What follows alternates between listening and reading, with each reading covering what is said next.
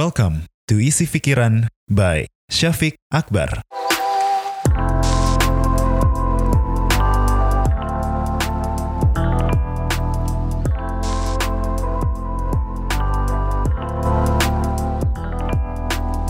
Hey everyone, thank you for coming back again. And I would like to start this episode with a question. Gak biasa banget ya.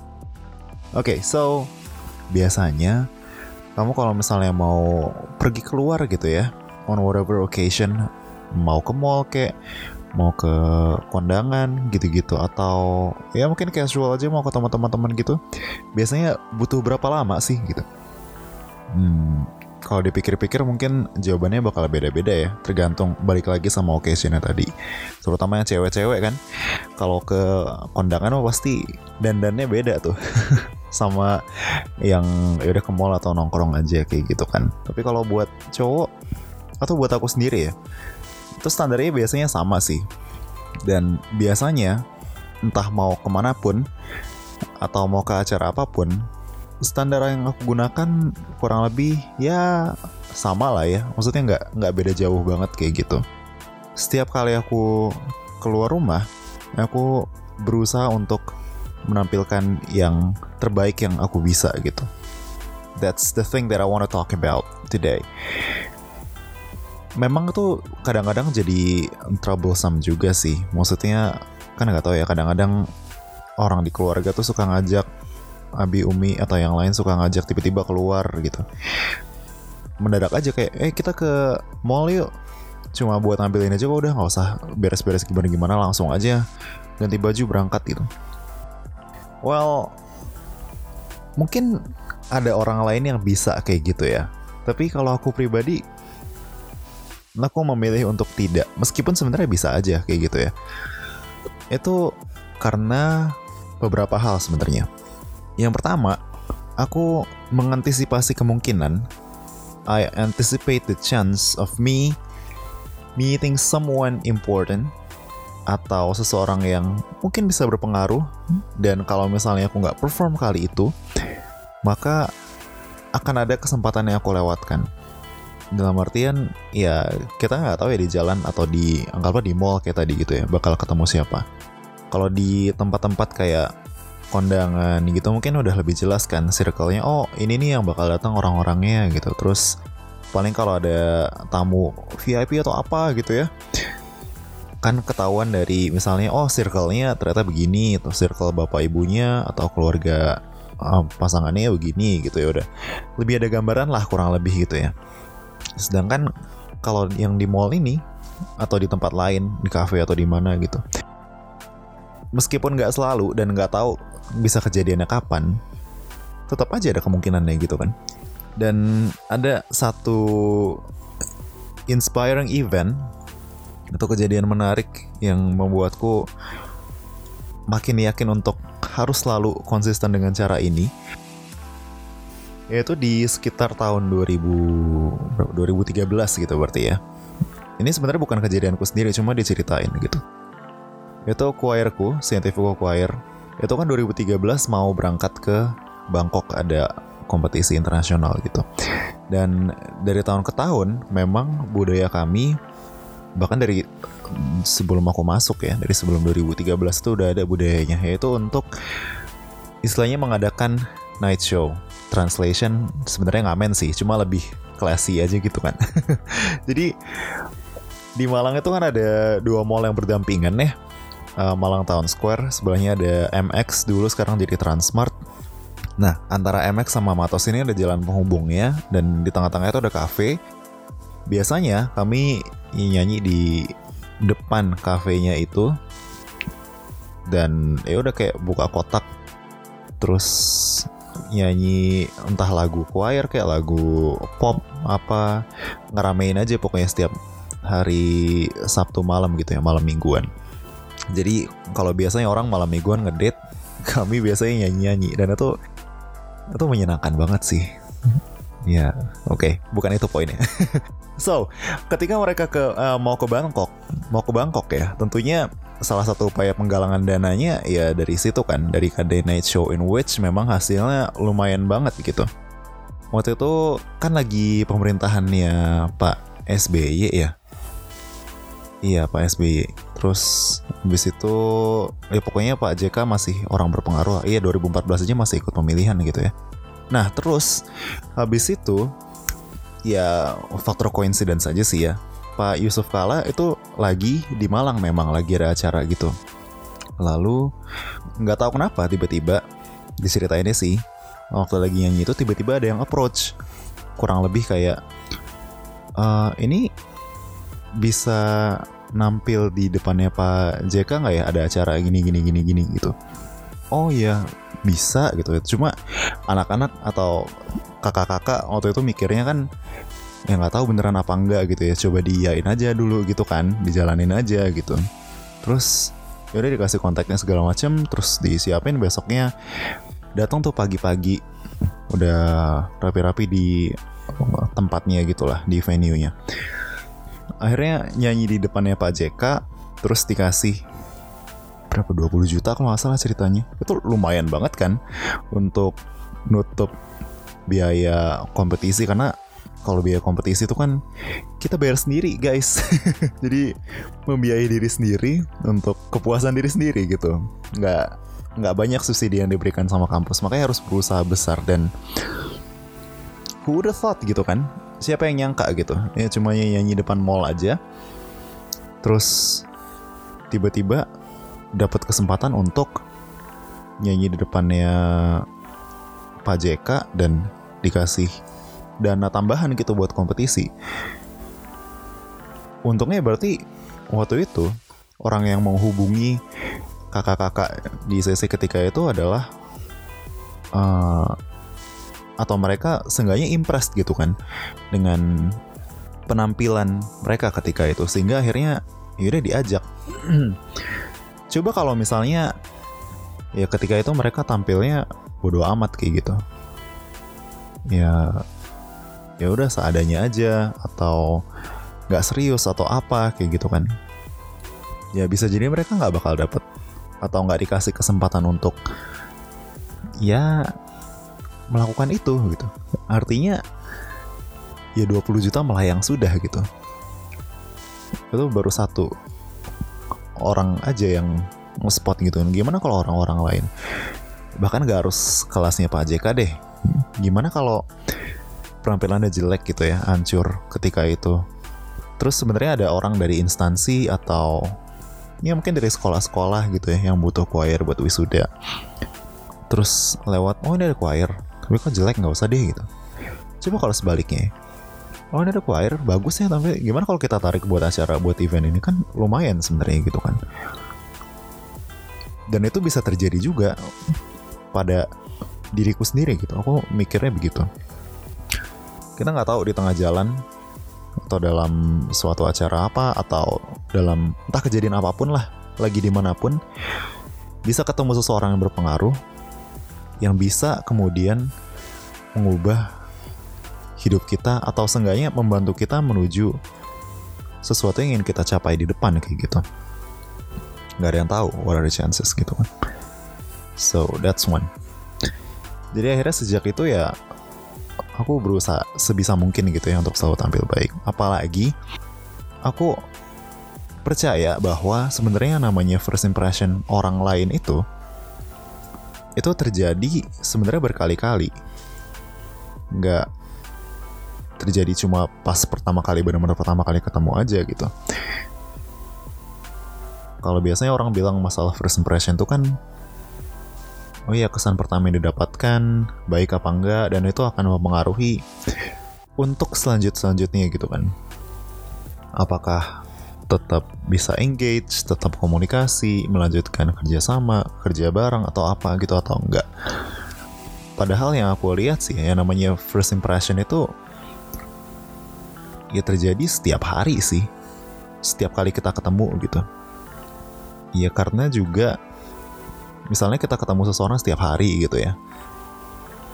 Ya ketika pertama pagi papasan gitu, ya pasti akan ada kesan baru yang muncul gitu kan entah kesan baik atau buruk gitu atau biasa aja Ya dan kita bisa jadi akan menghabiskan beberapa waktu ke depan bersama-sama gitu kan. Meskipun mungkin first impression di awal bangetnya itu udah oke. Okay. Tapi kalau di yang hari itu aja agak miss gitu atau kurang kurang impresif gitu lah atau apa. Ya bisa jadi mungkin hasil yang didapatkan ketika hari itu atau ya let's say output kerja barengnya atau ya udah moodnya dalam sehari itu ketika bersama ya bisa jadi kurang gitu. Aku yakin akan hal itu sih. Dan itu terjadi setiap kali setiap kali setiap kali. Bahkan meskipun cuma bump in aja cuma itu papasan aja itu pasti akan otomatis tuh orang nggak assess gitu. Seenggaknya aku juga melakukan itu sih gitu kemarin tampilnya begini gitu ya. Terus hari ini kok begini orangnya gitu. Ada berapa berapa kali kayak gitu pastilah. Atau sebaliknya gitu. Oh kemarin kayak begini sekarang kok jadi begini gitu lebih bagus gitu atau apa gitu. Ya sering terjadi. And I'd like to maintain my level.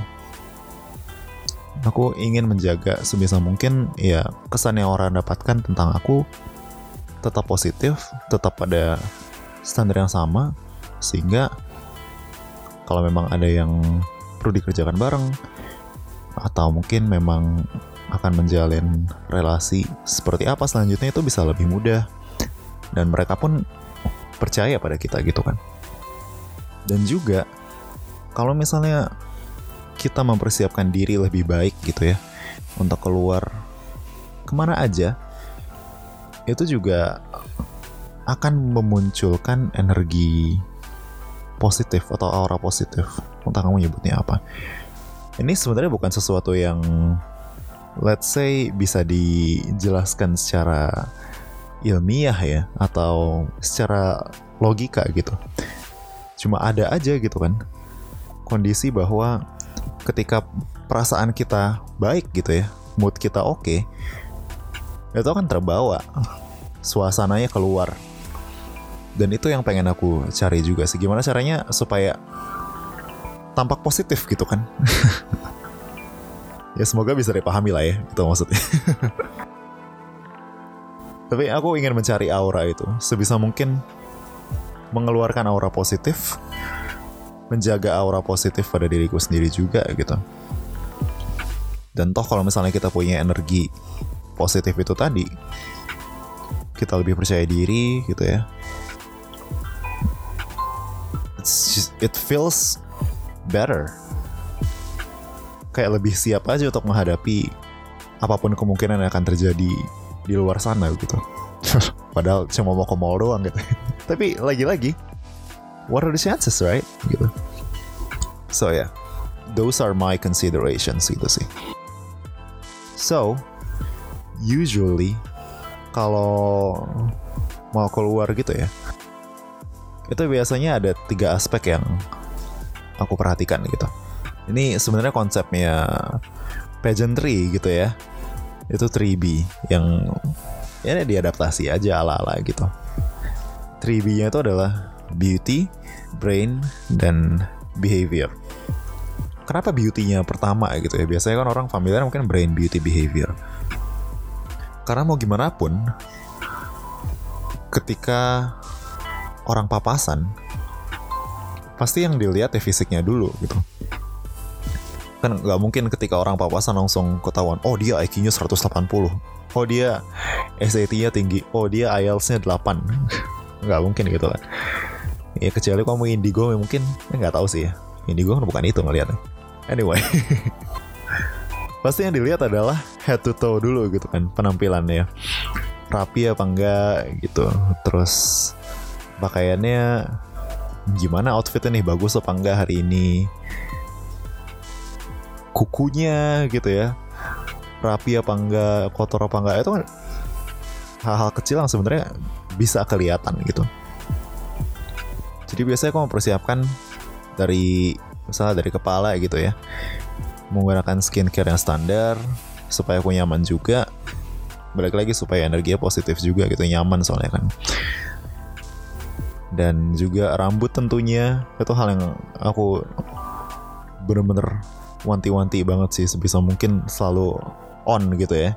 Meskipun nggak harus selalu pakai kayak hairspray atau apa cuma ya layak aja gitu yang penting. Terus pakaian juga. Ya meskipun cuma kaosan ya tapi diupayakan gimana cara supaya kaosnya ya kaos yang bagus atau layak ditampilkan gitu. Intinya sebenarnya itu sih.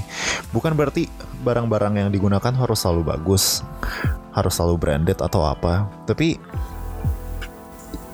yang pasti yang layak ditampilkan gitu. Yang orang kalau ngeliat nggak kayak meh gitu. Terus ya kalau milih outfit biasanya juga disesuaikan supaya warnanya nggak tabrak-tabrakan antah berantah gitu ya. Pakai ya maksimal dua warna gitu. Terus biasanya disesuaikan juga dengan misalnya kalau misalnya bawa tas gitu ya warnanya dicocokin. Terus cocokin juga sama warna sepatu atau ya mungkin aksesoris yang dipakai gitu ya biasanya gitulah. Nah kalau masalah penampilan satu hal yang aku sendiri selalu jaga itu adalah aku hampir selalu pakai sepatu.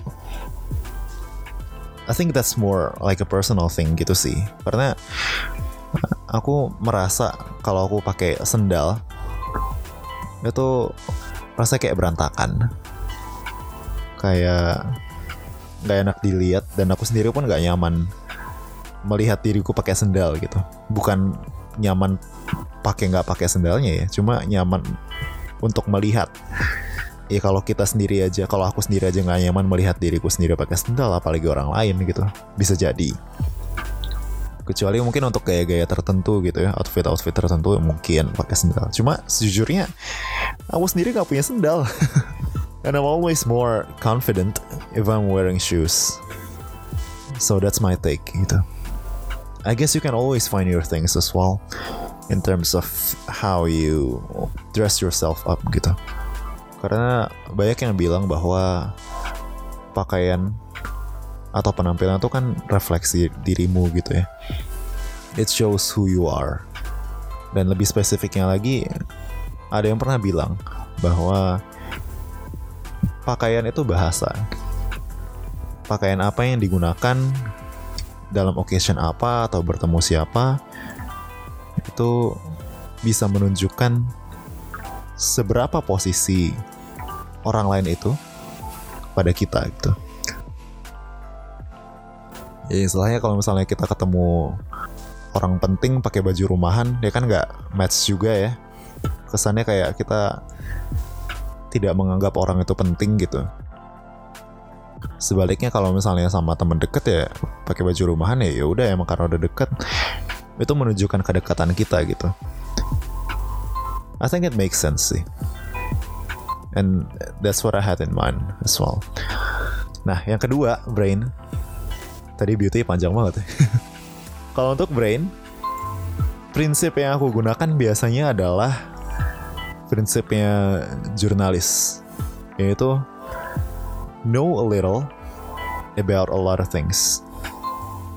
Nah, kenapa tetap harus dipersiapkan juga gitu ya kalau aku merasanya. Meskipun ya occasion occasion nggak penting kayak gitu gitu karena ya it's always better to have an update gitu gak sih? Entah update tentang lingkungan sosial kita apa yang terjadi dengan orang-orang sekitar gitu ya. Ataupun ya simply just what happens to the world right now gitu apalagi kalau misalnya kita mau datang ke occasion-occasion seperti ya mungkin ini meh gitu sih tapi ya mungkin seminar gitu ya. Ya kalau kita nggak baca-baca juga kan aneh gitu. Ketemu orang yang mungkin satu frekuensi sebenarnya di situ terus tapi nggak ngerti apa apa nggak ngerti apa apa pola pongo gitu ya. Terus bingung. Ya kan ya tidak representatif aja gitu kan on the flip side ya di samping semua itu tadi ketika kita punya update itu juga akan memudahkan kalau misalnya kita tiba-tiba ketemu sama siapa misalnya kita lagi duduk-duduk aja sendirian di cafe gitu ya terus tiba-tiba ada siapa yang datang yang kita tidak sangka-sangka lalu akhirnya bergabung dengan kita duduk.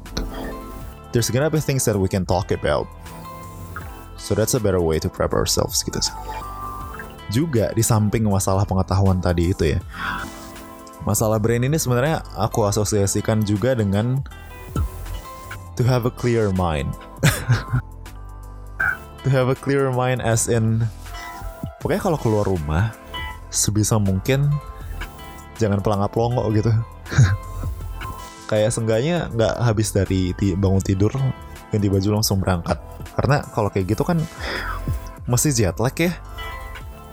Masih loading gitu. Belum apa ya kalau orang bilang belum utuh nyawanya. Jadi ya akhirnya kayak clueless gitu loh. Dan itu kan kelihatan dari mata orang ketika dia masih belum sadar sepenuhnya. Atau lagi linglung atau lagi pelangap longo gitu. Itu kan kelihatan. Dan it's just off gitu sih I don't want people see me like that. When you have clear mind you can look fresher. Ini balik ke beauty juga ya. Dan juga ya kalau misalnya bump into someone ya we know how to react. Kita tahu harus ngapain. We know how to behave. We know how to bring ourselves gitu. and that will help for sure so yeah that's two things to have an update on what happens around you or to the world in general by knowing a little over a lot of things and to have a clear mind And for the last part is behavior. By behaving well atau dari perilaku ini sebenarnya prinsipnya adalah kita atau aku sebisa mungkin menjadi ramah bagi banyak orang, bagi semua orang begitu kan.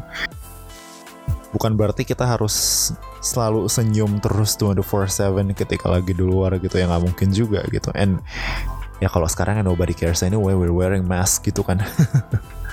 But membiasakan diri untuk ramah gitu ya. Kayak setidaknya nyapa kayak satpam atau siapa yang melihat kita gitu ya.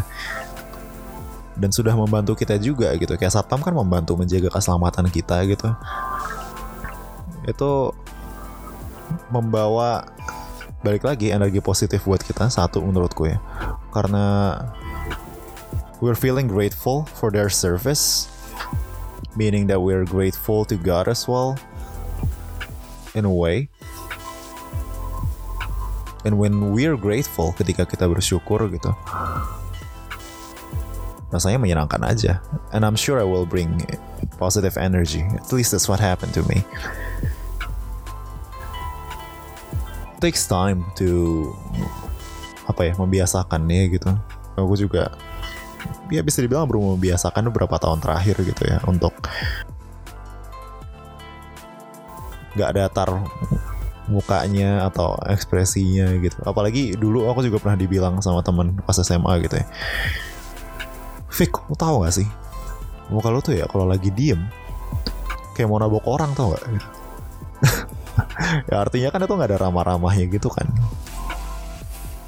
Ya padahal kalau kita ramah sama orang lain tampak ramah gitu ya itu ya yang untung juga kita sendiri begitu and another point about uh, this behavior part is sama seperti poin yang di brain we know how to bring ourselves and we bring ourselves well gitu. Gak perlu yang peres-peres, yang bunyi-bunyi berlebihan. Apalagi kalau nge-fake segala macem gitu. Yang menurutku sih nggak perlu. Cuma bisa membuat orang merasa nyaman ngobrol gitu ya meskipun cuma ya sekelebatan cuma sekali lewat doang gitu dan dibiasakan itu menurutku juga akan baik sekali lagi untuk orang lain dan juga untuk kita sendiri gitu. All in all, ya 3B itu memang harus disiapkan terus sih. Bukan cuma dalam hal ini aja mempersiapkan diri keluar. Rasanya sebenarnya kayak kompleks banget kesannya. Cuma sebenarnya enggak gitu. Kalau satu sudah dibiasakan dua kalau ya logika aja gitu kan. Ya itu kan emang hal-hal yang perlu dipersiapkan sehari-hari gitu sih seenggaknya aku merasa gitu. Intinya seperti yang banyak orang bilang ya hasil kan tidak akan pernah mengkhianati usaha. Kalau misalnya usahanya udah oke okay, ya hasilnya biasanya juga akan oke okay, gitu.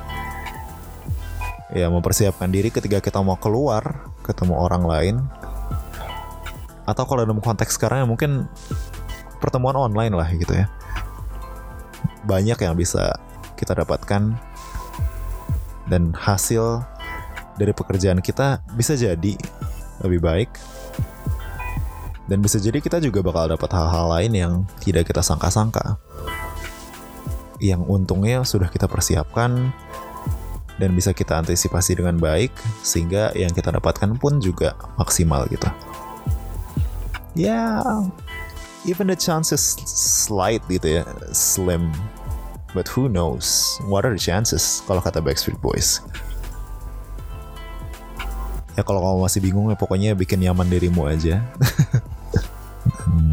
merasa baik ya itu penting sih dasarnya itu dulu oke okay, I think that would be all for today Udah hampir setengah jam. Alright then, I'll see you again on the next episode. Thank you for listening. Cheers.